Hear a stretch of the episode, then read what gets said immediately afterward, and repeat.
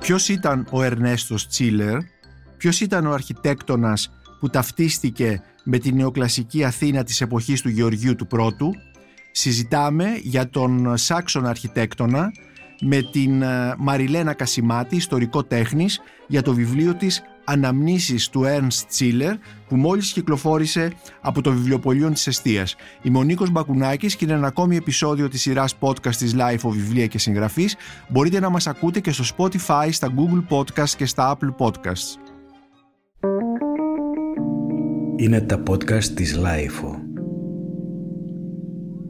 Κυρία Κασιμάτη, κυρία Μαριλένα Κασιμάτη, σας καλωσορίζω εδώ στο στούντιο της LIFO για να συζητήσουμε για τον Ernst Ziller, το βιβλίο σας ε, «Αναμνήσεις» του Ernst Ziller που μόλις κυκλοφόρησε από το βιβλιοπωλείο της Εστίας, για αυτόν τον αρχιτέκτονα ε, που έχει αποκτήσει στις φαντασιώσεις μας μία μυθική διάσταση, αλλά για σας νομίζω ότι είναι επίσης ε, μια αιμονή θα έλεγα, ένα πάθος και κάτι περισσότερο από ένα ερευνητικό αντικείμενο, ίσως και ένας ε, ήρωας ε, στην δουλειά σας ως ιστορικού τέχνης, ε, αλλά θα έλεγα και ως ανθρώπου των, των, της τέχνης, των γραμμάτων, της έρευνας κτλ. Ευχαριστώ πάρα πολύ κύριε Μπακουνάκη. ναι, ο Ernst Ziller είναι μια προσωπικότητα του 19ου και των πρώτων δεκαετιών του 20ου, να το βάλουμε και αυτό μέσα, ο οποίος έχει συγκινήσει πάρα πολύ κόσμο με την ποιότητα της αρχιτεκτονικής του και με το γεγονός ότι ήταν ένας Γερμανός που ήρθε στην Ελλάδα, αφομοιώθηκε και έκανε μόνο καλά πράγματα. Ε, το γεγονός ότι εκτός από επιμελήτρια της Εθνικής Πινακοδίκης είμαι και Γερμανομαθής, με ερέθησε στο βαθμό του να κάνω την πρώτη μεγάλη έκθεση ε, μετά το 1973 ας πούμε που ήταν πολύ περιορισμένη για να εμφανιστεί τέλος πάντων ο αρχιτέκτον εκείνος ο οποίος υπέστη κιόλας ε, πολλές αρνητικές δηλώσεις από τους μοντερνιστές αρχιτέκτονες της, ε, του Πολυτεχνείου και άλλων ιδρυμάτων αμέσως μετά τον πόλεμο. Θεωρήθηκε δηλαδή ο παδός της ε, αρχιτεκτονικής εκείνης των ε, Βαβαρών που καταπίεσαν το λαϊκό αίσθημα και την απλοϊκότητα που μάγευε ακόμα τότε τον κόσμο. Θεώρησα λοιπόν ότι στην πραγματικότητα ελάχιστα πράγματα ξέρουμε γι' αυτόν και επειδή εγώ είμαι, ανήκω σε, ας πούμε σε μια κατηγορία ερευνητών ε, με θετικιστική ας πούμε κατηγοριοποίηση της σκέψης, δηλαδή θέλω να ξέρω περί οποίου ομιλούμε, αποφάσισα να οργανώσω μια έκθεση που είχε περίπου 500 αντικείμενα, καθόλου μικρή, σε τρεις ορόφους της Εθνικής Πινακοθήκης. Αυτό έγινε το 2010-2011. Εξέδωσα και ένα κατάλογο με τη συνδρομή πολλών αξιόλογων αρχιτεκτόνων καθηγητών του Πολυτεχνείου. Ο κατάλογος αυτός πήγε πάρα πολύ καλά. Ο κόσμος αγκάλιασε αυτή την έκθεση. Παρακολουθούσα μάλιστα συζητήσεις ε, επισκεπτών μπροστά στα έργα ε, έστεινα αυτή δηλαδή κανονικά όπου η μία κυρία ή ο ένας κύριος εξηγούσε στην άλλη που ήταν ακριβώς αυτό, αυτή η έπαυλη στην Κηφισιά, σε ποιο μέρος του Πειραιά περπατούσε απ' έξω ο Τσαρούχης και έβλεπε αυτό το... Επομένως είχε μείνει στις μνήμες των ανθρώπων θέλετε ναι, να και χρειαζόταν ναι. ένα κλικ για να ξυπνήσει ξανά στην ηλικία βέβαια των ανθρώπων που ήταν πάνω από 50 εκείνη την εποχή ε, και να επανατροφοδοτηθεί μια αντίληψη του τι ήταν αυτό το οποίο χάθηκε στην πορεία να το πούμε και αυτό. Και τώρα το ξαναβρίσκουμε με, ιδιαίτερα με τη δική σας δουλειά ή θέλετε να πείτε ότι ανήκει οριστικά στην ιστορία και το μελετάμε σαν κάτι που υπάρχει, έχει συμβεί; Ναι, έχει ενδιαφέρον αυτή η ερώτηση. Τώρα έδειξα ένα γραπτό κομμάτι από το, από το χέρι του. Δεν είναι πια μόνο τα, τα σχέδια και οι τοπογραφικές δηλώσεις και όλες οι λεπτομέρειες που απεικονίζει. Γιατί ένα κτίριο για την εποχή εκείνη ήταν αυτό που λένε στα γερμανικά και Gesamtkunstwerk, δηλαδή και αρχιτεκτονική και ζωγραφική και γλυπτική. Πλήρες εργοτέχνες δηλαδή. Ναι. Εδώ έχουμε ε, ένα χέρι που γράφει για τη ζωή του. Απομνημονεύοντα, επιλεκτικά. Αφήνει απ' έξω πάρα πολλά. Και όπως λέω και στην εισαγωγή μου, η συγγραφή αναμνήσεων είναι ε, μια επιλογή απόκρυψης και αποκαλυψης Δεν ξέρουμε τι είναι αυτά που θα αποκρύψει. Σιγά σιγά τα ανακαλύπτουμε βέβαια, όπως είναι το θέμα της χρεοκοπίας. Αυτό δεν το αναφέρει. Και... Της δικής του χρεοκοπίας. Αλλά θα μιλήσουμε γι' αυτό στη συνέχεια. Και επιμέ... επομένως ε, αυτό που επαναφέρω είναι τα αυθεντικά του, οι αυθεντικές του καταθέσεις για τη ζωή που προκύπτει από το γερμανικό αυθεντικό κείμενο. Μάλιστα.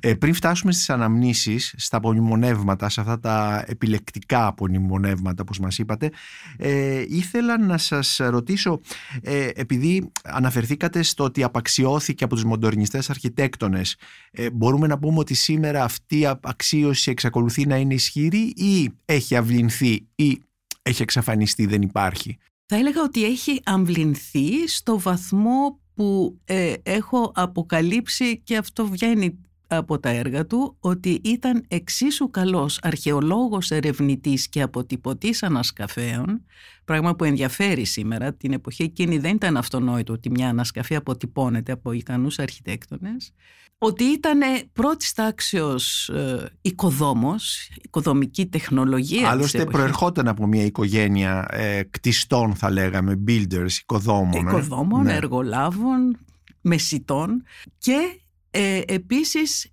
είχε άποψη για την ποιότητα της εργοληψίας. Ε, αυτό δεν μπορεί να αφήσει αδιάφορο τον ε, σημερινό ερευνητή, κατασκευαστή ή ακόμα και μαθητευόμενο, γιατί τα λέει με πολύ αναλυτική λεπτομέρεια όλα αυτά τα πράγματα.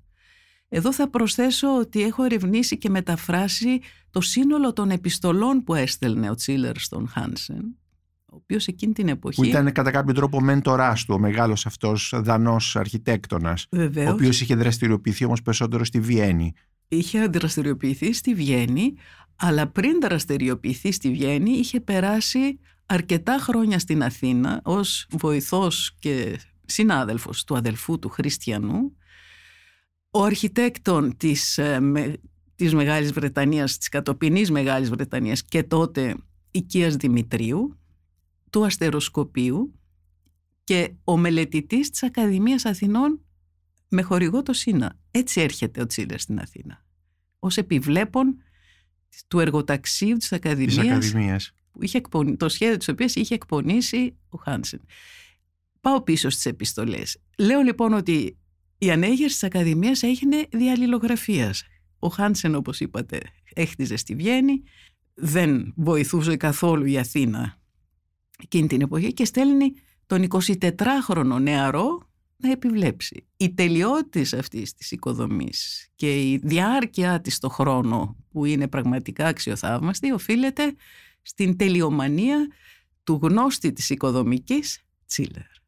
Ε, διαβάζω στο, στην εισαγωγή σας στις αναμνήσεις του Τσίλερ ότι είχε σχεδιάσει ή είχε οικοδομήσει κοντά στα 500 κτίρια, ένας τεράστιος αριθμός. Πώς από αυτά είχε, είχαν υλοποιηθεί από τα κτίρια που είχε σχεδιάσει ή του είχαν αναθέσει να κτίσει; Αυτό είναι επίσης ένα πάρα πολύ ενδιαφέρον ερώτημα. Εγώ μπορώ να τεκμηριώσω από τα σχέδια που έχω βρει στην Εθνική Πινακοθήκη, στον Δήμο Αθηναίων, στην, στα ΓΑΚ Κυκλάδων, Σύρου, Ερμούπολης, στη Θεσσαλονίκη κλπ. Ολοκληρωμένα έργα ε, και όπως είπα πιστοποιημένα όχι πάνω από 100-150. Τα υπόλοιπα είναι ακόμα άγνωστο και πρέπει να τα βρούμε. Μάλιστα. Δηλαδή υπάρχει πιθανότητα να, υπά... να, να, να, να, κάποια κτίρια να ανήκουν στον Τσίλερ και να μην το ξέρουμε ακόμη. Ναι, να έχουν την υπογραφή του αλλά να έχουν είτε κατεδαφιστεί είτε να έχουν παραμείνει άγνωστα. Η δουλειά είναι ανοιχτή μπροστά και όποιος ενδιαφέρεται μπορεί να βοηθήσει στην αποκάλυψη. Ε, Πάντως είχε σχεδιάσει πολύ μεγάλο αριθμό κτηρίων, γι' αυτό και υπάρχει αυτή η, η φράση θα έλεγα κλισέ, είναι, αυτό είναι του Τσίλερ, ενώ μπορεί να μην είναι του Τσίλερ, δηλαδή ταυτίζονται ε, πολλά νεοκλασικά κτίρια, ακόμη και όχι ακριβώς νεοκλασικά, αλλά και πιο εκλεκτικιστικά έτσι δεν είναι προς το τέλος του 19ου αιώνα και με τον Τσίλερ, που σημαίνει ότι είναι μια αναγνωρίσιμη αξία πλέον. Και μόνο το όνομα Τσίλερ πιστοποιεί αυτό που είπατε, την ποιότητα. Όταν έκανα την έξι είχα πάρα πολλά τηλεφωνήματα από την Κάριστο γενικά, από την ε, Χαλκίδα, από την Καλαμάτα, ε, από τη Σπάρτη. Από τη Σπάρτη. Ναι. Έχουμε και εμείς εδώ ένα έργο του Τσίλερ. Ε, το Γήθιο. Λέω, ε, έχετε πάει στο κτηματολόγιο να βρείτε την ανάθεση του ιδιοκτήτης στον αρχιτέκτονα. Αχ, όχι, δεν έχουμε πάει. Τότε λέω, έχετε υποπέσει κι εσείς το καταπληκτικό σφάλμα που μου αρέσει πολύ, ότι έχετε ωραίος σαν κτίριος στις πόλεις σας, ταυτίζεται με, με Τσίλερ. Με τον Τσίλερ. Είμαι σχολή Τσίλερ. Γιατί να το πούμε και αυτό, Τσίλερ άφησε μια σχολή. Αυτό για πρώτη φορά το ακούω. Δηλαδή, όταν λέτε άφησε μια σχολή, είχε μαθητές, είχε στο γραφείο του αρχιτεκ... αρχιτέκτονες, μαθητευόμενους κτλ. Οι οποίοι στη συνέχεια άρχισαν να κτίζουν με τον τρόπο του Τσίλερ; Διορίστηκε καθηγητής στο τότε Σχολείο των Τεχνών για να διδάξει αρχιτεκτονική το 1872 και απολύθηκε το 1883. Προφανώς έκανε μαθητές. Ο πιο αναγνωρισμένος είναι ε, ένας Καραθανασόπουλος και ένας Παπαδάκης. Ε, αυτό Πού έχουν χτίσει αυτοί; Το Ακτέον στον Πειραιά, ένα τεράστιο ξενοδοχείο το οποίο είχε χρηματοδοτήσει ο Πεσμαζόγλου, το οποίο καταδαφίστηκε είναι περίπου στη θέση της, του σημερινού Μετροπόλιτα, Νεοφάλιρο. Ναι, στο Νεοφάλιρο, το, που το ξέρουμε από τις ε, φωτογραφίες, φωτογραφίες της Belle Époque. Της Belle Époque, ναι. με εξε, εξε, εξαιρετικό εσωτερικό. Πραγματικά ήταν μία, μία περίοδος που η Αθήνα συμμετείχε σε αυτό που λέμε Belle Époque, με τεράστια ξενοδοχεία, με διακοπές παραθαλάσσιες κτλ. Έκανε και άλλα κτίρια εντός Αθηνών, ε, τράπεζες. Ερευνάται τώρα το θέμα του Καραθανασόπουλου, αλλά το, ε, το θέμα είναι ότι εκτός από μαθητές που έκανε οπωσδήποτε, ε, τον μιμήθηκαν ε, απλοϊκοί εργολάβοι. Δηλαδή αυτό το τριμερές σχήμα το οποίο επινόησε, τη διακόσμηση με ε, σιδηροχητά κυγκλειδώματα, με πύληνες μορφές ε, στο υπερόν, στο, στο γύσο, με τα μπαλούστρα, με τις εσωτερικές αυλές, με την εξωτερική διακόσμηση, όλα αυτά χωρίς να έχουν υπόγραφη. Ξέρετε, οι αρχιτέκτονες... Αυτό είναι πολύ ενδιαφέρον που λέτε πώς οι λαϊκοί εργολάβοι έτσι. εμπνέονταν ναι. από αυτό τον αρχιτέκτονα. Γιατί μην νομίζετε τότε δεν πηγαίναν σε σχολές οι εργολάβοι, ήταν πρακτικοί. Ήταν ας πούμε εμπειροτέχνες. Ούτε, και τώρα πηγαίνουν, πηγαίνουν και Ποια διαφορά όμως. Σήμερα χτίζεις ε, με μπετόν αρμέ, έτσι, που τα πράγματα είναι πιο τυποποιημένα, ενώ εκείνη την εποχή ήταν η λιθοδομή, ήταν ε, οπτόπλυνθη κτλ. Έχουμε δηλαδή μια κατηγορία επιδράσεων που έγινε ε, viral σε όλη την Ελλάδα. Ας πούμε, βοήθησε πάρα πολύ ο Τσίλερς αυτό. Γι' αυτό λέω ότι αυτή η ποιότητα ήταν ανεπανάληπτη για την εποχή εκείνη. Και μάλιστα έκανε και μελέτες ο Τσίλερ. Ήξερε ότι είναι σεισμογενής, τουλάχιστον η Βόρειος Πελοπόννησος.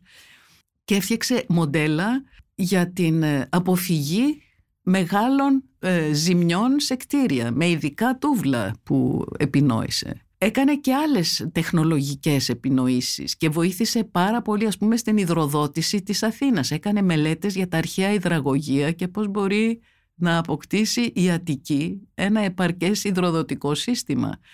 Εισήγαγε τον ανεμόμυλο από την Αμερική και έκανε ολόκληρες παραστάσεις στις εφημερίδες πόσο χρήσιμες είναι αυτές οι επινοήσεις που έρχονται απ' έξω για να ανεβάζουν το νερό από το ένα επίπεδο στο άλλο δεν άφησε στιγμή, μέρα της ζωής να περνάει χωρίς να φτιάξει κάτι. Δηλαδή ήταν ο κύρος Γρανάζης. Ο κύρος, γρα, ο κύρος, γρα, ο κύρος Γρανάζης, ναι. Το Mickey Mouse όσοι το, το θυμούνται. Το θυμόνται, ναι. Ε, επομένως μπορούμε να πούμε χρησιμοποιώντας έναν όρο του σήμερα ότι ήταν ένας από τους πιο επιδραστικούς θα λέγαμε, πώς να το πούμε, μηχανικό, διανοούμενο, γιατί ήταν και διανοούμενος, ε, καλλιτέχνης επίσης γιατί ήταν και καλλιτέχνης, ε, στο ελληνικό κράτος. Αν δηλαδή θέλουμε να κάνουμε ένα κατάλογο των επιδραστικότερων Ελλήνων ή ε, ανθρώπων που δούλεψαν στο ελληνικό κράτος, ο Τσίλερ σίγουρα είναι ένας από αυτούς. Φυσικά και βοήθησε πάρα πολύ και ο ίδιος, διότι και μόνο που κατοικούσε στα, στη Νεάπολη τότε, Μαυρομιχάλη 4, σήμερα 6, είχε γύρω του ας πούμε ε, πάρα πολύ κόσμο που κάναν τις περίφημες βεγγέρε τα βράδια και βρισκόντουσαν. Α πούμε, ο Κασδόνης ήταν ένας από αυτούς που έβγαζε την αιστεία. Την αιστεία, ο εκδότης. Και στην αιστεία είναι όλες του οι δημοσιεύσεις, ε, διαπιστώνω σιγά σιγά. Ότι εκεί είχε πραγματικά ένα καλό βήμα. Δηλαδή ήταν ο άνθρωπος ο, ο πολύ κοινωνικά ε, ανεπτυγμένους, με αισθητήριο φοβερό ε, ότι πρέπει να έχεις επαφή με σπουδαίους ανθρώπους για να κάνεις τη δουλειά σου. Ε, ξεκινώντας από το βασιλιά Γεώργιο, ήταν περίπου συνομήλικοι, μιλούσαν φυσικά γερμανικά μεταξύ τους. Ο Γεώργιος του ανέθεσε την ε, ανέγερση θερινών ανακτόρων μια φορά στους πεταλιούς, μια φορά στο τατόι. Υλοποιήθηκε μόνο ένα σπίτι, μια, ένας οίκος ας πούμε, αρκετά ταπεινός στο τατόι και οι δυο προτεστάντες, έχει σημασία ότι ο Τσίλερ ήταν προτεστάντης. Δηλαδή η ηθική του προτεστάντη είναι δεν σταματάς να δουλεύεις, έχεις εσύ την ευθύνη για κάθε τι που κάνεις και θα ξεκινήσεις από το α και θα φτάσεις στο ω whatever it takes. Δεν, ήξε, δεν κόλωνε πουθενά. Δηλαδή. Ναι. Και χωρίς να έχει προστάτες από πίσω του που να βοηθούν.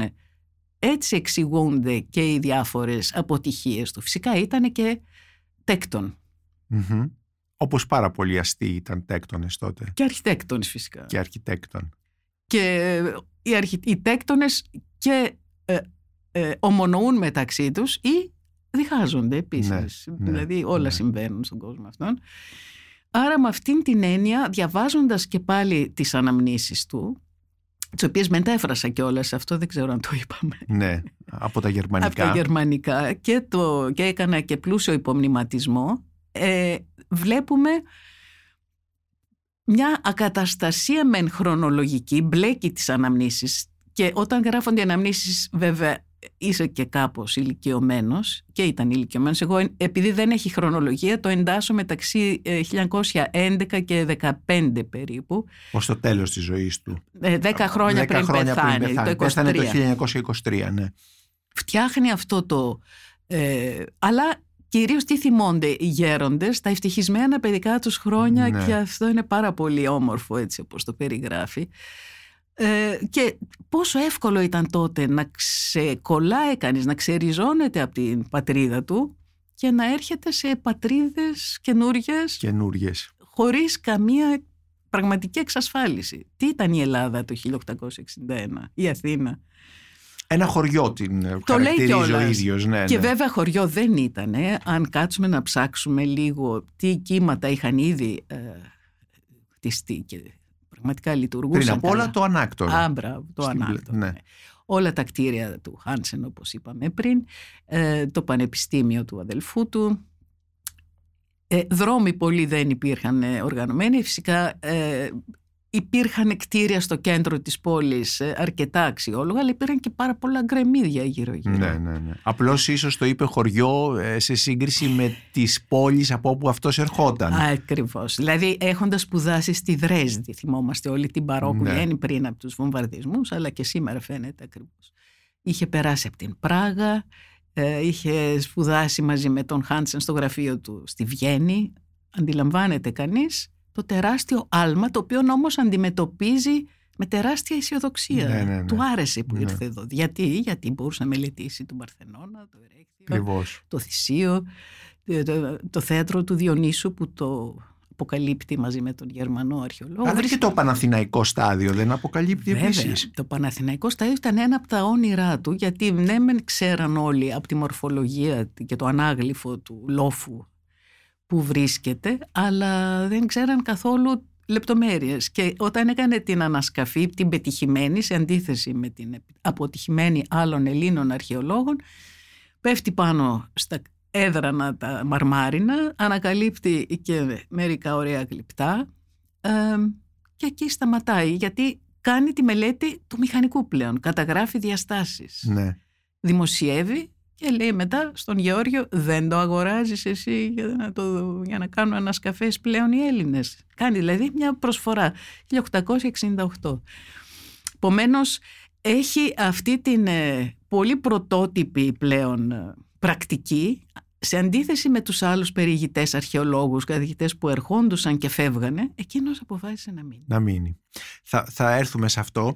Ε, προηγουμένως αναφερθήκατε στην κατοικία του, στην οδό Μαύρο Μιχάλη 4, στην Νεάπολη όπως είπατε την, τη συνοικία αυτή ε, και το σπίτι του Τσίλερ σώζεται, διασώζεται και έτσι μπορούν σήμερα οι Αθηναίοι και γενικότερα οι Έλληνες να το επισκεφθούν και να δουν πώς ήταν ένα σπίτι ε, του Τσίλερ, σχεδιασμένο από τον ίδιο, ε, η χρήση του, τα δωμάτια του, οι κουζίνες του, τα σαλόνια του, η διακόσμηση, η οροφή, οι οροφογραφίες, όλα αυτά τα και να μπει και λίγο σε μια ατμόσφαιρα τέλους του 19ου αιώνα όπου ζούσε ο Τσίλερ με τη σύζυγό του, πιανίστα και τα πέντε παιδιά του, ε, είχε μια πολύ μεγάλη οικογένεια, την, ε, τις κόρες του Βαλέρια, Ιωσήφίνα, Ναταλία και τους γιους του Όθωνα Θεόφιλο και Βάλτερ ε, οι οποίοι είχαν γεννηθεί όλοι βεβαίως ε,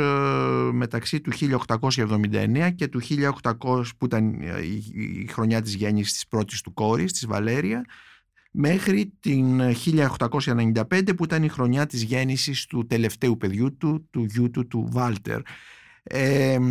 Αυτό το σπίτι λοιπόν το οποίο για χρόνια ήταν ερείπιο και αναστηλώθηκε πρόσφατα και στεγάζει τη συλλογή βυζαντινών εικόνων ε, Λοβέρδου, Λοβέρδου ο οποίος ουσιαστικά αγο, τραπεζίτης, ο οποίος αγόρασε το σπίτι από τον ε, Τσίλερ όταν ο Τσίλερ όπως είπατε κάποια στιγμή ε, χρεοκόπησε, είχε χρεοκοπήσει.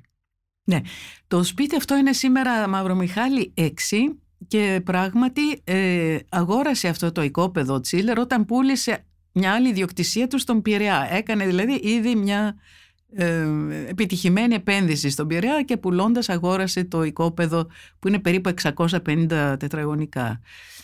Αυτό που έχει σημασία είναι ότι έχτισε αυτό το σπίτι για την οικογένειά του και μέσα είχε και το γραφείο του. Δηλαδή το σπίτι γραφείο του σημαντικότερο ήδη το 1880 που χτίζεται αυτό το σπίτι αρχιτέκτονα το αφήσαμε και έγινε ρήπιο. Ήταν μια πολύ δραματική εξέλιξη αυτή γιατί κάποια στιγμή το χάνει από τα χέρια του ο Τσίλερ, ε, ήταν υποθηκευμένο λόγω χρεών, ε, το παραλαμβάνει ο Δήμος και κάνει μια δημοπρασία, μια, ένα πληστηριασμό.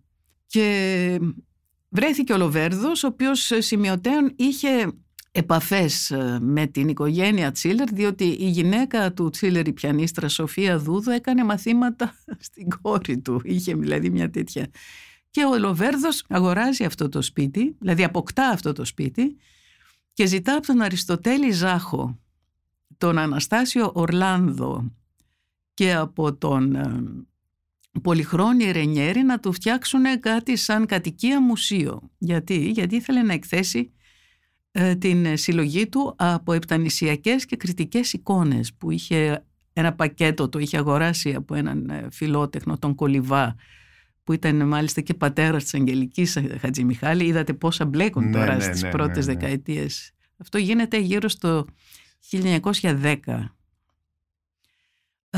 Και χτίζει λοιπόν ο Ζάχος ένα κομμάτι σαν διακοσμητικό ας πούμε περιβάλλον για την σύνθεση των πολλαπλών αυτών ε, δειγμάτων ξυλογλυπτικής ευτανησιακής και ε, εικόνων και το υπόλοιπο κομμάτι, κατοικία, μετατρέπεται λοιπόν η οικία του Τσίλερ σε κατοικία του Λοβέρδου με άλλα διακοσμητικά ε, πρότυπα. Σκεπάζονται οι οροφογραφίες, ε, ε, καλύπτονται οι, οι πολύ ωραίοι θολίσκοι που αποκαλύφθηκαν σήμερα, χτίζεται στο μέρος της αυλής καινούρια, μια καινούρια καθύψος έτσι, οικοδομή για τα δωμάτια. Ε, η κυρία Λοβέρ την εποχή εκείνη ζητούσε φυσικά μεγάλους χώρους υποδοχής. Και έτσι μετατρέπεται αυτό το σπίτι σε κάτι άλλο.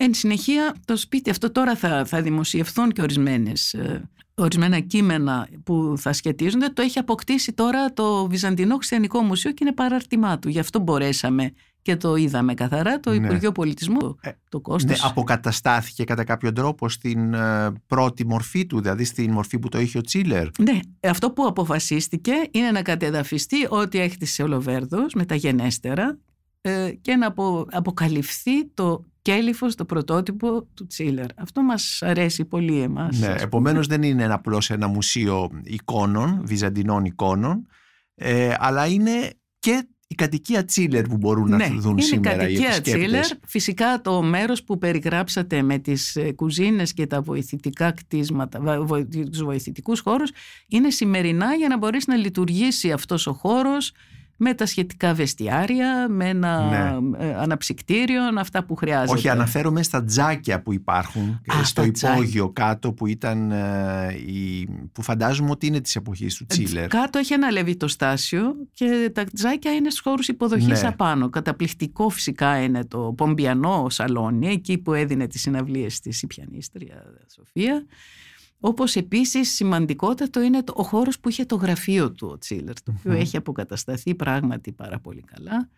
Ε, επίσης ε, στον κάτω χώρο είχε και ένα εργαστήριο πλακιδίων γιατί ο Τσίλερ όπως σας είπα είχε κατ- καθετοποιήσει την παραγωγή και έδινε τα πάντα που αφορούσαν την οικοδομή. Τσιμεντένια πλακίδια που βλέπουμε στις κουζίνες, στην Αίγινα, στη Σαλαμίνα, παντού αυτό έχουν επινοηθεί από τον Τσίλερ. Η ομορφιά ας πούμε των Ναι, σχεδίων και ναι. η επαναληπτικότητα. Αυτά τα είχε στην οδό Ακαδημίας, γιατί έχει μια έξοδο στην Ακαδημία που βλέπουμε σήμερα το πρόπυλο αυτό ή μάλλον την ε, διόροφη είσοδο που είχε σχεδιάσει ο Ζάχος. Πάρα πολλά ενδιαφέροντα, μπερδεύεται ο κόσμος, δεν ξέρει ακριβώς πώς να εκτιμήσει το ένα ή το άλλο, αλλά σιγά σιγά με βήματα έτσι ομαλά και Δηλαδή έπρεπε να περιγραφικά. περάσει περίπου ένας αιώνας μετά το θάνατο του Τσίλερ για να αρχίσουμε να ξαναβλέπουμε αυτόν τον Α, σημαντικό μπράβο. αρχιτέκτονα αλλά και παράγοντα της δημόσιας και κοινωνικής ζωής για 60 ολόκληρα χρόνια Α, μπράβο, στην ακριβώς. Αθήνα από το 1861 που έρχεται στην Αθήνα νέος 23-24 ετών για να επιβλέψει το εργοτάξιο της Ακαδημίας Αθηνών μέχρι το 1923 που πεθαίνει και εδώ θα ήθελα να, α, να σταματήσω και να μου σχολιάσετε τη φράση σας «απεβίωσε στο πτωχοκομείο». Θα νόμιζε κανείς ότι ο Τσίλερ θα ήταν πάμπλουτος μετά από τόσες, τόσα κτίρια, τόσες... ε, ακόμη και, το, και, και κτίριο του Κάιζερ είχε φτιάξει, του, του πρόσου αυτοκράτορα στην, ε, στην Κέρκυρα. Βέβαια, στο Αχίλιον έκανε, του ζήτησε ο Κάιζερ όταν το αγόρασε από τη Σύση αυτό το παλάτι να φτιάξει ένα βοηθητικό κτίριο για τη συνοδεία του. Και έφτιαξε 40 δωμάτια, έτσι, Ναι. ως γέρον πια, το 1907, έτσι. Ναι. Δηλαδή, εντάξει, το έκανε για να βγάλει 30.000 δραχμές νομίζω κάπου γράφει ότι πήρε. Ε, Έπρεπε να συμπληρώνει το ποσό για να μην το χάσει το, το περίφημο σπίτι, το Σπίτι οποίο της τελικά το Μαυρομηχάνη. έχασε. Ε, τελικά γιατί χρεοκόπησε, δηλαδή έκανε επενδύσεις, ε, ατυχείς επενδύσεις, ε, επιχειρη... ε, ε, ανοίχτηκε επιχειρηματικά σε περιοχές που ίσως δεν ήξερε. Ε, διαβάζω στις, στο βιβλίο σας ότι είχε ασχοληθεί με μεταλλεία. Με Ναι. με- και ε, μάλλον ε, ε, ε, συνεταιρίστηκε με απατεώνες οι οποίοι δεν ήταν Έλληνες που θα νόμιζε κανείς, ήταν Γερμανοί ε, και εκεί ίσως έχασε τα, έχασε τα χρήματά του. Πώς, ακ- τι ακριβώς; Ναι, ε, έχω ψάξει πολύ σε εφημερίδες της εποχής όπου ε, δηλώνει ε, είτε ο συντάκτης του κειμένου είτε ο ίδιος ότι ζητείτε, ζητείτε γη προς εκμετάλλευση με, ε, ε, μεταλλευμάτων. Αυτό είχε κάνει μια σχολή τότε ο συγκρός με το Λαύριο αν θυμάστε ναι, ναι, ναι. όπου ε, πίστευαν όλοι ότι υπάρχουν κρυμμένοι θησαυροί στα χέρσα οικόπεδα Ναι. που δεν παράγουν τίποτα, οπότε μπορούμε εκεί εμείς να φτιάξουμε κάτι. Όπως λένε οι κόρες της επιστολές που έχω επίσης ε, ε, δημοσιεύσει στο βιβλίο, ο πατέρας ήταν καλλιτέχνης, δεν ήταν για αυτά. Φυσικά είχε κάνει και άλλη μία ε, στραβοτημονιά, ας πούμε, την, ο- στην οποία χρεώνεται όμως τον αδελφό του Παύλου. Είχαν φτιάξει ένα εργαστήριο, να το πούμε, τέλος πάντων μια πρωτόγονη βιομηχανία η αλουργία στον Πειραιά, σε οικόπεδο του Τσίλερ και όταν χρεοκόπησε έχασε τα λεφτά του ο, ο Έρνστ που τα είχε δώσει και χρόνια τον κυνηγούσε και αυτό. Άρα λοιπόν έπρεπε να έχει έναν οικονομικό σύμβουλο για όλα αυτά τα πράγματα και να μην πηγαίνει ο ίδιος αισιόδοξα από βήμα σε βήμα επιτυχημένο. Γιατί στην αρχή είπαμε είχε επιτυχία με τον Πειραιά την επένδυση που πούλησε για την Αθήνα. Αγόρασε επίσης και ένα σπίτι, ένα οικόπεδο στην Κηφισιά, το οποίο σώζεται ακόμα, στην οδό Πεσμαζόγλου, στο Στροφίλι. Ε, Επομένως ε, έχουμε την κύρια κατοικία του και την εξοχική του και Έτσι. μπορούμε να αναστήσουμε κατά κάποιο τρόπο, να ανασυστήσουμε το περιβάλλον των κατοικιών των του. κατοικιών έτσι. του. Και άλλη Ναι. μια θα προσθέσω, όταν ε, απομακρύνθηκε το ιαλουργείο από τον Πειραιά, πήρε αυτό το, εργο, το εργασ- εργοστασιακό κτίσμα και το μετέτρεψε σε οικογενειακό παραθεριστικό. Άρα είχε και στον Πειραιά. Και εκεί γεννήθηκαν τα παιδιά του. Υπάρχει Ε, αυτό το κτίριο; Όχι. Ναι, Ούτε αυτές οι 7 επαύλεις υπάρχουν. ε, ναι, που, περίφημες 7 επαύλεις ε, στη ΖΕΑ. Στη ΖΕΑ που λέει ε, ε, συνοικία Τσίλερ. Ακόμα και σε χάρτες της εποχής γράφεται... Ε, το οποίο σχέδιό του αυτό είναι, ήταν και πάρα πολύ μοντέρνο, μια μοντέρνα Έτσι. αντίληψη. Δηλαδή σ- φτιάχνει ένα συγκρότημα από βίλες στην άκρη της θάλασσας για να το αγοράσουν επενδυτές, έτσι δεν είναι, που θέλουν να έχουν ένα σπίτι στην άκρη της θάλασσας, ένα συγκρότημα ας Ναι, πούμε. όπως- Δηλαδή μια αντίληψη σημερινή επίσης. Bungalows τα λέμε ναι, σήμερα. ναι, ναι, ναι, ναι. ο οποίος τα νίκιαζε και σιγά σιγά τα πουλούσε. Και πουλώντας τα, η επένδυση απέδιδε. Αυτό. Ε, μάλιστα σε μια περιοχή ακατοίκητη, αλλά πάνω στη θάλασσα, ε, με τη δροσιά της θάλασσας το Ναι. καλοκαίρι. Και αν θυμόμαστε καλά, η Πινελόπη Δέλτα στον Τρελαντώνη, αρκετά χρόνια αργότερα, το 90 τόσο που το γράφει, λέει που κατοικούσε ο καθένας. Ε, στο πρώτο βασιλιά, στο δεύτερο η κυρία της τιμής, στο τρίτο η οικογένεια Μπενάκη και πάει λέγοντας. Μάλιστα. Δηλαδή εκεί περνούσε τα καλοκαίρια του ο Αντώνιος Μπενάκης Ναι. ως μικρός. Και έτσι πάλι έχουμε ένα σύνδεσμο ωραίο με την εποχή αυτή που έχει χαθεί. ας Ναι. πούμε. Ε, ξαναγυρίζω λοιπόν στη φράση σας απεβίωσες στο πτωχοκομείο. Γιατί απεβίωσες στο πτωχοκομείο αφού η οικογένειά του ε, είχε την γυναίκα του, τα παιδιά του, για το πώς, γιατί... Δεν ξέρει κανείς. Αυτό το θέμα είναι ε, άλυτο, δυσ, δυσεπίλητο. Νωρίτερα είχε πεθάνει η γυναίκα του, ε, είχε χάσει το σπίτι του. Η κόρη του, η Ιωσήφίνα, κα- ήταν με τον άντρα της στον Δήμα. Δεν ξέρει κανείς γιατί πήγε στο πτωχοκομείο. Μμμ. Δεν ξέρει κανείς. Τι πρόσφερε τότε το πτωχοκομείο που δεν το πρόσφερε. Ε, και ήταν το γερμανικό πτωχοκομείο; Όχι. Όχι. Εμείς ξέρουμε ότι υπήρχε το πτωχοκομείο στην σημερινή Βασίλη Σοφίας, εκεί που είναι ο Άγιος Ο Νικόλαος. Άγιος Νικόλαος του πτωχοκομείου. Αυτό. Όποιος περ, περπατάει στη Βασιλή Σοφίας διαβάζει αυτή τη μικρή Ακριβώς. πινακίδα. Ακριβώς. Πι- Πιστεύω πως Δίπλα ήταν στη Βρετανική πρεσβεία. Ακρι- μπροστά, ναι. Πιστεύω πως εκεί περίπου ήταν και το πτωχοκομείο και εκεί πολύ πιθανό να περνούσε και καλούτσικα. ας πούμε. Μάλιστα. Επίσης υπάρχει μια πολύ ωραία περιγραφή ότι ε, για τα τελευταία του ε, στα χρόνια της ζωής του ότι όταν ο μέγας αρχιτέκτον γέρον και πτωχός εσύχναζε κάθε απόγευμα στο καφενείο της Δεξαμενής αποτελών το κέντρο του γνωστού ομίλου των λογίων και διανοουμένων. Ανήκε και αυτός λοιπόν σε αυτόν τον κύκλο της Δεξαμένης τουλάχιστον έτσι όπως διαβάζουμε σε αυτό το μικρό, σε αυτή τη μικρή φράση ε, που προέρχεται από ένα κείμενο νομίζω του αρχιτέκτονα Κασάνδρα Ναι, ε, που το εκφώνησε σε μια συγκέντρωση του Ρωτοριανού Ρωτα- Ομίλου. Ναι, ναι. ακριβώς. Ο Κασάνδρας ε, μαζί με τον ε, Μπόνι μελέτησαν όπως ξέρουμε το κτίριο του Μετοχικού Ταμείου Στρατού που πήρε τη θέση των βασιλικών στάβλων. Αυτός ήταν ένας ε, νεοτεριστής κλασικιστής και έκλαιγε πραγματικά ότι- ότι ήταν πια παρελθόν η καλή αρχιτεκτονική του Τσίλερ και λέει μάλιστα ε, φτάνει πια το τσιμέντο η κέτη δατίνο με την χείρα προς το παλαιόν.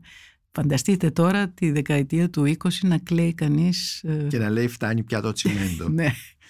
Έχει θα έλεγε σήμερα. Ναι, έχει πολλές τέτοιες ωραίες λεπτομέρειες πρέπει να πω το βιβλίο το οποίο το έχω πονέσει και μάλιστα έχει και πάρα πολύ ωραία εικονογράφηση που αναφέρεται ακριβώς στα κομμάτια που αναφέρει ο Τσίλερ. Επέλεξα δηλαδή αυτήν Ναι. την διαδικασία. Ε, μέσα από τις αναμνήσεις, ε, οι οποίες ε, όπως είπατε είναι επιλεκτικές, δηλαδή δεν είναι μία πλήρης ε, αυτοβιογραφία, ε, αναφέρεται όπως είπατε στα ευτυχισμένα παιδικά του χρόνια στην Σαξονία, κοντά στη Δρέσδη, ε, σε αυτή τη μεγάλη οικογένεια των αρχιτεκτόνων, κτιστών κτλ. Ε, και τεχνη, τεχνητών θα λέγαμε, έτσι δεν είναι, τεχνίτες ήταν, Ναι, ναι, ήτανε- ξυλουργοί και όλα αυτά τα πράγματα. Είχαν όλη την, όλες τις ιδιότητες που είχαν τότε οι Γερμανοί οικοδόμοι. ναι. Ήταν Ναι. και της πέτρας, ήταν Ναι. και του τούβλου, ήταν και της, της ξυλίας κυρίως. Και μετά αναφέρεται σε, και σε κτίρια που έκτισε και σε σχέσεις του. Αναφέρεται επίσης σε κάτι που είχε λογοκριθεί όταν είχε γίνει η πρώτη έκδοση, ε, έκδοση των απομνημονευμάτων, σε ένα σκάνδαλο που είχε ξεσπάσει, ε, σε, σχετιζόμενο με την ανέγερση του Ζαπίου και με την... ε, ε, κατά κάποιο τρόπο την ε, οικειοποίηση ε, χρημάτων του Ζάπα, του μεγάλου ευεργέτη Ζάπα με τα χρήματα του οποίου χτίστηκε το Ζάπιο ε, και που αυτά τα χρήματα ήθελαν να τα, ή τα πήραν ή ήθελαν να τα πάρουν με διάφορες κομπίνες γνωστές προσωπικότητες της Αθήνας, γνωστά πρόσωπα της Αθήνας ανάμεσα στην οποία ένας μεγάλος ανώτερος δημόσιος υπάλληλος Αλέξανδρος Μανσόλας και ο περίφημος, ε, περίφημος το λέω γιατί ξέρουμε μια οικοδομή του ε, συνάδελφός του από το Πολυτεχνείο, τότε από τη σχολή Πολυτεχνείο λεγότανε. σχολείο των Τεχνών. Σχολείο των Τεχνών, ο, ο, ο Θεοφυλάς, ο οποίος ήταν ο αρχιτέκτον ε, του κτηρίου της οικίας Ερπιέρη που αργότερα στεγάστηκε η Αγροτική Τράπεζα και που είναι το κτίριο αυτό που μπορούμε να το δούμε και σήμερα στην Οδό Πανεπιστημίου και Σίνα νομίζω η Σίνα συνεχίζει. Εδουάρδου Λό. Και Εδουάρδου Λό. Mm. Ναι, ναι, ναι. Και Εδουάρδου Λό. Ε, και ε, αυτός ο, ο, ο, ο Τσίλερ εδώ παραγωνίζεται επειδή δεν θέλει να γίνει αυτό το πράγμα κατά κάποιο τρόπο, θέλει να το αποκαλύψει και τον παραγωνίζουν και νομίζω αυτός είναι και ο λόγος που τον απολύουν από το σχολείο των τεχνών. Αν δεν... Πολύ σωστά, πάρα πολύ σωστά τα λέτε. Αυτό που ε, συνέβη στην πραγματικότητα, ε, στην ελληνική έκδοση δεν ε, αναφέρεται με όλες αυτές τις λεπτομέρειες, είναι ότι ο Τσίλερ ήταν επιβλέπων και σε αυτό το έργο του Χάνσεν, που είναι το Ζάπιο. Δεν ξέρω κατά πόσο είναι φανερό ότι ο Χάνσεν το μελέτησε αυτό το έργο, στην τελική του φάση τουλάχιστον. Και ο Τσίλερ είχε αναλάβει την επίβλεψη ε, για το κομμάτι των ε, εργολάβων. Φαίνεται λοιπόν αυτοί οι κύριοι, οι οποίοι ήταν μέλη διοικητικού συμβουλίου, βλέπουμε λοιπόν ότι τα διοικητικά συμβούλια δεν είναι πάντα στο ναι. ύψος του απαιτούμενου. Δεν είναι πάντοτε αυτοί που εγγυώνται. Ναι. Και αυτό επειδή ο Ζάπας ζούσε στη Ρουμανία φυσικά και είχε και τους απογόνους, δεν ήθελαν να είναι άμεση η επαφή του αρχιτέκτονα με τον Ζάπα, όπως πολύ σοφά είχε κάνει ο Σίνας με τον Χάνσεν και τον Τσίλερ, απέφυγε τα διοικητικά συμβούλια δηλαδή. Και τελικά αυτοί οι κύριοι που διορίστηκαν από την κυβέρνηση ε, είδαν πάρα πολλά λεφτά να περνάνε από τα χέρια και σκέφτηκαν ότι μια μικρή παράκαμψη αυτών των χρημάτων δεν θα έβλαπτε. παράκαμψη προς τις τσέπες τους δηλαδή. Αυτό. το είπατε πάρα πολύ ωραία. Γιατί... Γιατί αυτό το βλέπουμε και, και σήμερα να γίνεται έτσι δεν είναι, με άλλους τρόπους βέβαια, αλλά Ωραία, αυτό, παρακάμψεις... Ε, και αυτός κομψός θα φαινότανε και όπως λέει ο Τσίλες σε επιστολές του ε, προσπάθησαν να βάλουν χέρι στις εγγυήσεις των εργολάβων. Καταλαβαίνετε ότι ήταν πολλά αυτά τα λεφτά και ζήτησαν τη συμμετοχή του, τη συνδρομή του σε αυτήν την κομπίνα όπως είπατε. Ο Τσίλερ αρνήθηκε, τον έδιωξαν ε, παρόλο που είχε υπογράψει συμβάσεις, μετά φυσικά ως γνήσιος ε, προτεστάντης Γερμανός ζήτησε το δίκαιο του από τα ελληνικά δικαστήρια και τα βρήκε, το βρήκε το δίκαιο και το βρήκε, ναι, ναι. Αυτό λοιπόν δεν το γράφει τόσο ε, με τέτοιες αναλυτικές λεπτομέρειες η κόρη στην επιχειρούμενη έκδοση που είχε ε, αναλάβει να κάνει γύρω στο 1938, να το πούμε και αυτό, η κόρη ήθελε να τα εκδώσει αυτά τα, τις αναμνήσεις με δικές της σημειώσεις. Ε, η κόρη, ε, ποια από τις δύο; Η Ιωσήφίνα, η, η Φιφή. Ναι, ναι, ναι. Η οποία ήταν... Πολύ καλή ζωγράφος. Ζωγράφος, ναι. ναι. Και ο σύζυγός της ήταν ζωγράφος. Και ο ε; σύζυγος, ο Δήμας, ήταν ζωγράφος και μάλιστα ήταν και για ένα διάστημα πρόεδρος του Συνδέσμου Ελλήνων Καλλιτεχνών, δηλαδή ήταν και συνδικαλιστής. Ναι, ναι. Και επειδή ε, ένα παιδί του είχε πέσει θύμα στον εμφύλιο, έγινε και ένθερμος αντικομουνιστής. Αυτό το πλήρωσε και αργότερα. Τέλος πάντων, αυτές είναι πάρα πολλές άλλες λεπτομέρειες τώρα της ελληνικής ναι. ε, ε, ιστορίας. Όταν τέλειωσε αυτό το πράγμα, ε, ξεδιώχθη ο Τσίλερ και από το Σχολείο των Τεχνών με υπογραφή του Τρικούπη, που ήταν τότε πρόεδρο, ε, υπουργός ε, εκκλησιαστικών και παιδείας, τα λέγαν τότε. Όταν λοιπόν ο, ο Τσίλερ εξήγησε στον Τρικούπη αργότερα τι ακριβώς έγινε και ήταν άδικη η απομάκρυνσή του, ο Τρικούπης τον αποκατέστησε και τον διόρισε το 85 Διευθυντή Δημοσίων Έργων. Τι ωραία να είχαμε έναν τέτοιο α, διευθυντή δημοσίων έργων. Δυστυχώς όμως επίκειτο η πτώχευση της Ελλάδας ναι. 92-93 οπότε έχασε λέει, κάθε νόημα η οικοδομική δραστηριότητα. Ε, και τελει... έκλεισε. Ναι. Οπότε κλείσαν πολλά. Στο μεταξύ μίσησαν οι Αθηναίοι, οι Έλληνες, τον Κάιζαρ που είχε επιβάλει οικονομικό έλεγχο λέγε Σόιμπλε, ακριβώς δηλαδή αντιστοιχεία πλήρης των δύο ε, επεμβάσεων οικονομικής ισχύως. Και των δύο εποχών με διαφορά... Εν... Με διαφορά ακριβώς, 100 ναι. χρόνια πάλι, 120 ναι. και είχα λέει και εγώ να υποφέρω από αυτή την ταύτιση του Γερμανού Κάιζερ με την δική μου ε, αρχιτεκτονική, με το δικό μου αρχιτεκτονικό γραφείο.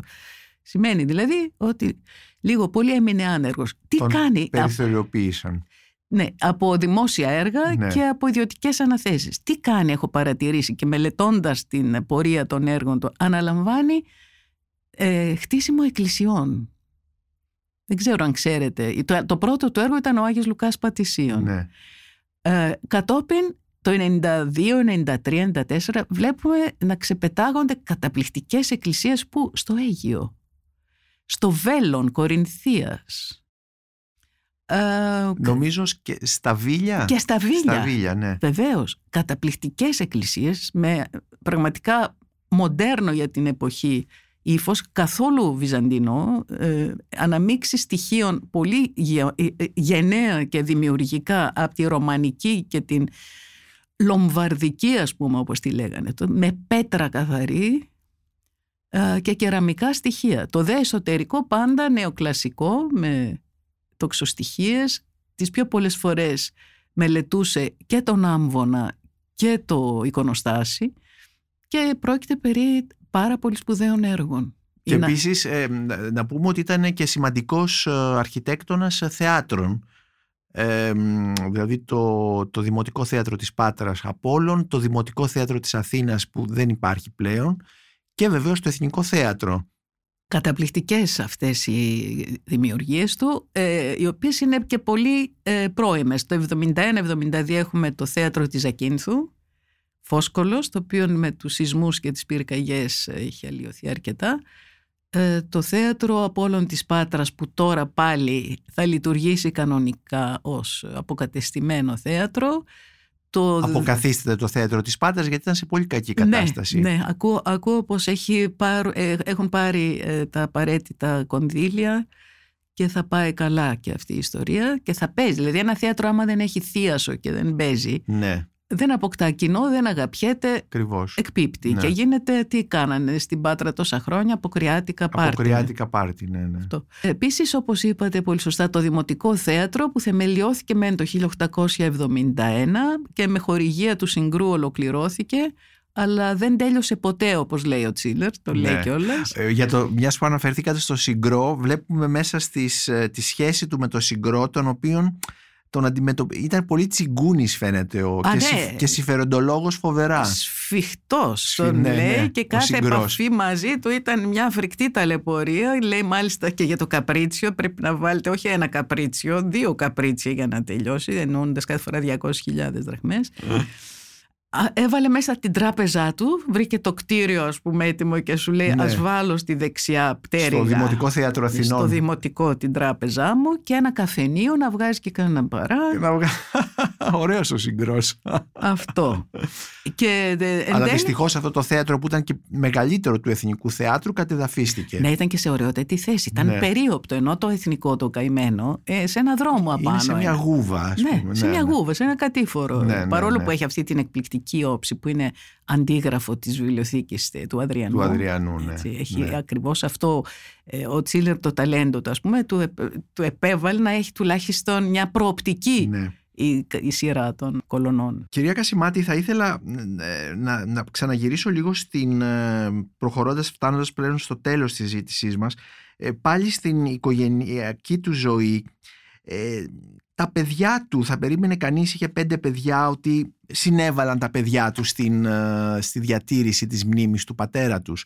Πριν από όλα ο Όθων, τον οποίον ο Όθων Θεόφιλος, Ότο όπως τον έλεγαν, ε, για τον οποίο έτρεφε ελπίδες ότι θα ακολουθούσε τη δική του παράδοση, θα γινόταν αρχιτέκτον, ασχολήθηκε με τη μουσική, έφυγε στην Αμερική και πέθανε σε, ε, σε νεαρή ηλικία, σε νεαρή ηλικία, σε μεσήλικας ας πούμε για εκείνη την εποχή, χωρίς να ξέρουμε ε, τις αιτίες αυτού του, του θανάτου. Παρ' όλα αυτά στο βιβλίο σας βλέπουμε μία επιστολή του που είχε στείλει το 1917 στον πατέρα του και που αποδεικνύεται μέσα από αυτή την επιστολή ένα χάρισμά του στο γραπτό λόγο κτλ. Η κόρη του Βαλέρια που είχε γεννηθεί το 1879 παντρεύτηκε στη Γερμανία και κάποια στιγμή επέστρεψε στην Ελλάδα και έζησε με τις άλλες αδελφές της άτεκνη. Ε, όχι, δεν ήταν άτεκνη. Α, είχε παιδιά. Έχασε τα παιδιά της. Αυτό είναι φοβερό. Ναι. Η Βαλέρια έδωσε τα δύο παιδιά της στο γερμανικό στρατό ε, Ιωσήφίνα στον ελληνικό στρατό και σκοτώθηκαν και... Τα... Στους πολέμους. Στον πόλεμο, το δεύτερο, ναι. Ο, ο, με, με αποτέλεσμα να μην έχουν καθόλου πια ε, εγγόνια, το ναι. ζεύγος Τσίλερ και Σοφίας. Ναι. Πάντως η κόρη Ιωσήφίνα ήταν η πιο δραστήρια και να πούμε και αυτό γνώστης του έργου του πατέρα της και βοήθησε στη διάσωση των σχεδίων κάνοντας την πρώτη μεγάλη έκθεση του 1939 στην αίθουσα Στρατηγοπούλου. Πού ήταν αυτή η αίθουσα; Στο κεντρικό, που είναι το κεντρικό, ναι, ναι, εκεί ναι, σε αυτή την περιοχή. Ήταν μια από τις πρώτες γκαλερί, η οποία ε, πρημοδοτούσε ας πούμε δημιουργίες ε, αγνώστων εκείνη την εποχή τέλος πάντων ε, και, και εν συνεχεία ε, λαϊκής τέχνης, τέτοια πράγματα. Ήταν μια πολύ πολύ καλή, είχε ένα πολύ ωραίο χώρο. Έχω βρει φωτογραφίες τις οποίες δημοσιεύω όπου ε, ήθελε να πουλήσει τα σχέδια, έβαλε και ένα κατάλογο με τιμές ναι. Πουλήθηκαν φαίνεται ορισμένα, αλλά από τις φωτογραφίες βλέπω ότι οι πιο πολλές είναι στην πινακοθήκη. Βρέθηκαν αυτά τα έργα στην τελευταία κατοικία τους, Κανάρι και Σόλωνος, τα οποία σχέδια αγοράστηκαν το 1961 από τον αείμνηστο Μαρίνο Καλιγά, ο οποίος πάντα φρόντιζε για την ανάπτυξη της πινακοθήκης σε όλους τους τομείς, σε μια εποχή που ξέρετε ε, τα αρχιτεκτονικά σχέδια δεν θεωρούνταν, δεν θεωρούνταν καν έργα ναι, τέχνης. Ναι, έτσι. Ναι, Ενώ εδώ έχουμε καταπληκτικά ειδωτογραφημένα σχέδια. Καταπληκτικά, με φοβερά χρώματα. Φοβερά χρώματα, ναι, φοβερές ναι. λεπτομέρειες, σκιαγραφίες. Βλέπουμε, ναι. ας πούμε, πραγματικά ναι, το έργο ζωντανό, 3D θα λέγαμε μπροστά μας. Ναι τα οποία κατέληξαν τα πιο πολλά στην Εθνική Πινακοθήκη και όσα αφορούσαν το Δήμο τα δόρισε η Ιωσήφίνα στο Δήμο Αθηναίων την εποχή εκεί. Μάλιστα. Η Ιωσήφίνα λοιπόν η οποία βοήθησε πολύ στη διάσωση του έργου του πατέρα της που ήταν και ζωγράφος ίδια, η Ναταλία που είχε γεννηθεί το 1888 και πέθανε άτεκνη και αυτή και ο μικρότερος Βάλτερ που είχε γεννηθεί το 1895 δεν είχε παντρευτεί και από ό,τι διαβάζουμε στο κείμενό σας ε, κατά καιρούς πουλούσε έργα του πατέρα ναι. του σχέδια δηλαδή για, για να ζήσει. Και όχι μόνο, ε, έδωσε και τις δύο μαρμάρινες, ε, τα μετάλλια, τα δύο μαρμάρινα από τους τάφους των γονέων τα οποία εκτίθενται αυτή τη στιγμή στο μουσείο, στο, στο κτίριο Τσίλερ Λοβέρδου και μια προσωπογραφία της μητέρας και έδωσε και τα γράμματα του Χάνσεν προς τον Τσίλερ στην Ακαδημία Αθηνών. Όλα αυτά τα έχω βρει και είναι το μελλοντικό μου έργο. Ελπίζουμε λοιπόν να το δούμε πάρα πολύ σύντομα. Ε, ο, ο Τσίλερ είπαμε ότι ήρθε στην Αθήνα το 1861, πέθανε το 1923, δηλαδή ήρθε στην, έζησε θα λέγαμε σε μια εποχή που η Αθήνα ε, μετατρέπεται σε, με πολύ γοργούς ρυθμούς ε, γιατί σειραίοι, υπάρχει χρήμα στην Αθήνα εκείνη την εποχή σειραίουν οι ομογενείς, χτίζουν κτλ.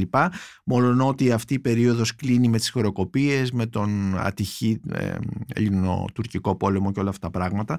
Ήθελα να σας ρωτήσω έχει αποτιμηθεί ε, το έργο του Τσίλερ με τα μέτρα της ας πούμε της ευρωπαϊκής μέσα στο πλαίσιο μιας ευρωπαϊκής αρχιτεκτονικής έχουμε αυτή την αποτίμηση; Ναι βέβαια αυτό είναι πολύ σημαντικό το θέτει η, η Ελένη Φεσά Εμμανουήλ που είχε την καλοσύνη να μου δώσει τον επίλογο ας πούμε. Το...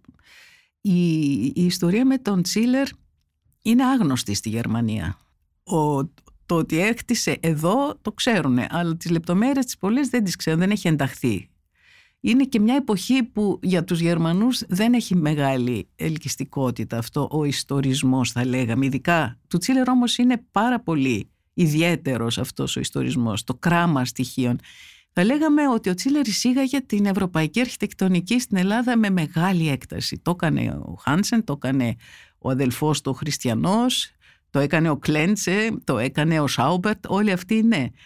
Ο Γκέρτνερ, ε, αυτό που κάνει ο Τσίλερ είναι, ας πούμε, χωρίζεις, θα μπορούσαμε να το χωρίσουμε σε τρεις φάσεις. Η πρώτη φάση είναι που φτάνει ως ε, διπλωματούχος, ας πούμε, αρχιτέκτον της εποχής στο γραφείο του Χάνσεν εκεί μαθαίνει το λεξιλόγιο και τη μορφολογική ιδεολογία ας πούμε του Χάνσεν στη Βιέννη.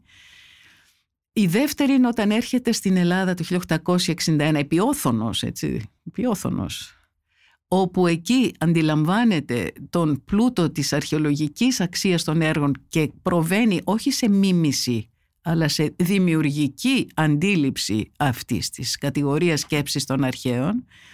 Και η τρίτη είναι πια όταν ταξιδεύει στην Ιταλία και γνωρίζει ε, ενδιαμέσως, δηλαδή πριν από το 64-68 ταξιδεύει στην Ιταλία και στην Γερμανία ξανά όπου γνωρίζει την αναγεννησιακή ζωγραφική, ε, αρχιτεκτονική της Ιταλίας. Δηλαδή Παλάτιο, Μικελάντζελο, όλα αυτά τα πάρα πολύ και μεγάλα. Και φαίνεται ότι από αυτό είναι επηρεασμένο το μέγαρο Σλίμαν. Α, μπράβο, ακριβώς. Ναι, η Σλίμαν. Αυτά τα τρία λοιπόν, οι τρεις διαδρομές της ζωής του, αν τις δούμε με μεγάλη προσοχή, καταλαβαίνουμε ότι έφερε εδώ όχι μόνο ευρωπαϊκά στοιχεία, αλλά και την δημιουργική αντίληψη του να χτίζεις χωρίς να μιμήσει, το οποίο είχε διδαχτεί πρώτος από τον Χάνσεν. Και βεβαίως φτάνουμε σήμερα στο μεταμοντέρνο και βλέπουμε που αστόχησε το μεν και που πέτυχε το δε. Ναι αυτή την κατηγορία τώρα με το βιβλίο που βγήκε το πρότεινα σε κάτι παλιούς μου συμφοιτητές από το Μόναχο που διδάσκουν στο Βάιμαρ να το πάρουν στις βιβλιοθήκες τους και δίπλα τι είναι το Bauhaus ναι. και θα το έχουμε τον Τσίλα στη ναι, βιβλιοθήκη του πολύ Bauhaus. Ωραίο αυτό. Ε, κυρία Κασιμάτη, αγαπητή Μαριλένα Κασιμάτη θα ήθελα να, να σας κάνω μια τελευταία ερώτηση κάπως πιο προσωπική. Βλέπετε τον Τσίλερ σαν έναν ήρωά σας με την λογοτεχνική θα έλεγα εδώ έννοια της, ε, του ήρωα, του χαρακτήρα τέλος πάντων. Είναι γιατί είναι μια μυθιστορηματική φιγούρα έτσι όπως βγαίνει μέσα από αυτό το βιβλίο σας. Χαίρομαι πάρα πολύ. Ε, περιμένω να εμφανιστεί στον ύπνο μου και να καθοδηγήσει το χέρι μου σε, μια, ε, τρίπρακτη, σε ένα τρίπρακτο δράμα όπου θα έχει πάρα πολύ χιούμορ. Είναι γνωστό ότι οι Σάξονες έχουν φοβερό χιούμορ. Ναι. Ε, και να με οδηγήσει σε μια δημιουργία τέτοια πράγματι όπου θα ξυπνάω το πρωί και θα λέω τι θα έχτιζε σήμερα ο Ερνέστος μου. Είναι μια ε, παρουσία στον χώρο που να φανταστεί κανείς όταν, όταν ε, οργάνωνα την έκθεση του 10 στην Πιναγκοθήκη φοβόμουν να γράψω τη λέξη Γερμανός. Θυμάστε τι ήταν ναι, τότε ναι, ναι. ο Γερμανός για Ναι. τους Έλληνες. Ναι. Οπότε έχουμε κάνει μια καλή διαδρομή από τότε πιστεύω. Δηλαδή καθιερώθηκε κάτι καλό για την ελληνική πραγματικότητα. Κρατώ την ε, τρυφερή προσφώνηση ο Ερνέστος μου και σας ευχαριστώ πάρα πολύ κυρία Μαριλένα Κασιμάτη για αυτή τη συζήτηση με αφορμή το βιβλίο σας «Αναμνήσεις του Ernst Chiller» που μόλις κυκλοφόρησε από, τις, από το βιβλιοπωλείο της Εστίας. Ευχαριστώ πάρα πολύ κύριε Μπακουνάκη, μου δώσατε μεγάλη χαρά. Η Μονίκος Μπακουνάκης ήταν ένα ακόμη επεισόδιο της σειράς podcast της Life Βιβλία και Συγγραφής με καλεσμένη την ιστορικό τέχνης Μαριλένα Κασιμάτη για το βιβλίο της «Αναμνήσεις του Ernst Ziller» που κυκλοφόρησε από τις εκδόσεις βιβλιοπωλείων της Εστίας. Μπορείτε να μας ακούτε και στο Spotify, στα Google Podcast και στα Apple Podcasts.